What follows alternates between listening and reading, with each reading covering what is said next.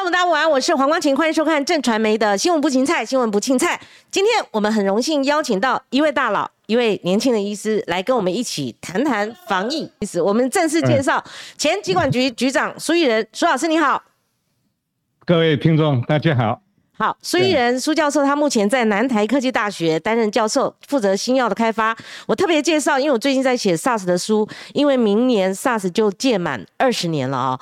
那呃，在整个过程当中，我必须要说，苏益仁苏教授当时候在昆阳实验室里面，他扮演吹哨人的角色，很可惜，不管是中央和地方都没有听取他的。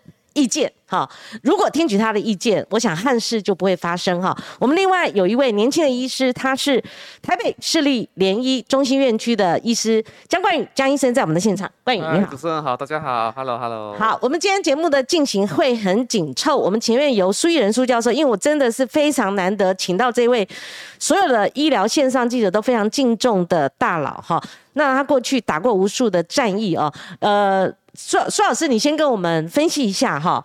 以目前 Omicron 它已经变种了嘛哈？那我们面对疫情的一个新形势，以不管是阳性率，或者是我们的确诊个案数，或者是居隔的状况，快筛的全民快筛这个运动展开，还有我们目前的政策，您先跟我们做一个广泛的呃，您您的研判哈。那再者呃，提出一个科学防疫的一个精神，苏老师。